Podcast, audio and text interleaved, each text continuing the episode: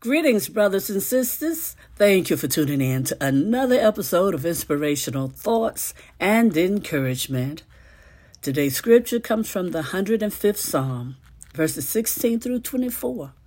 From the New Living Translation, it says, He called for a famine on the land of Canaan, cutting off its food supply. Then he sent someone to Egypt ahead of them, Joseph who was sold as a slave. They bruised his feet with fetters and placed his, his neck in an iron collar. Until the time came to fulfill his dreams, the Lord tested Joseph's character. Then Pharaoh sent for him and set him free. The ruler of the nation opened his prison door. Joseph was put in charge of all the king's household. He became ruler over all the king's possessions. He could instruct the king's aides as he pleased and teach the king's advisers. Then Israel arrived in Egypt. Jacob lived as a foreigner in the land of Ham. And the Lord multiplied the people of Israel until they became too mighty for their enemies. Oh, thank you, Lord. Thank you, Lord. Father God, we pray that you'll bless the reading and hearing of your holy word. We pray for the courage to always be obedient.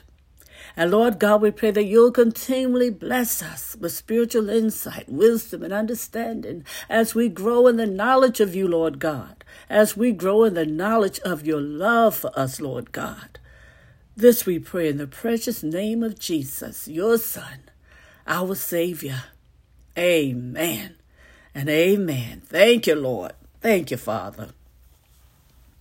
Brothers and sisters, did you ever peek ahead of a story, you know, peek ahead to the end of a story because you just couldn't wait for the conclusion? Well, I have. oh, think about it, brothers and sisters. The story is so interesting, you know, so you got to turn the pages. Okay, let's get to the end. Let's see what it's going to be about, how it's going to end. All right, now, this may be oftentimes what we do or what we long to do in our own life, right? Especially in difficult seasons. We just want to know when will our affliction end? When is trial gonna end? But only God knows the future. So we must learn to trust God. Amen. Trust God in the meantime while we're going through Joseph probably wished he could glance ahead into the future to find out when his life would stop spiraling downward. Amen. Between the hatred of his brothers who sold him into slavery, the anger and lies of his master's wife, and the incarceration that just left him suffering. It would have been so easy for Joseph to lose hope those 13 years of his life must have seemed like eternity, brothers and sisters. But even though Joseph couldn't see the future, God was with him every step of the way. And at the end of those dark years, he proclaimed he had learned that God meant it for good.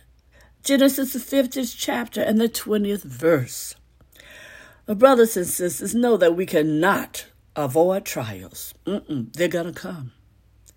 But knowing that God is with us and his purpose is for good should give us the hope needed for enduring hardship with peace. Amen. Oh, brothers and sisters, know that we can walk through dark times knowing that the Lord is with us and it's meant for our good and it's going to be all right. Know that. Trust in the Lord. Have a blessed journey. Have a blessed life. Be a blessing to others, brothers and sisters, because they're going through dark times too.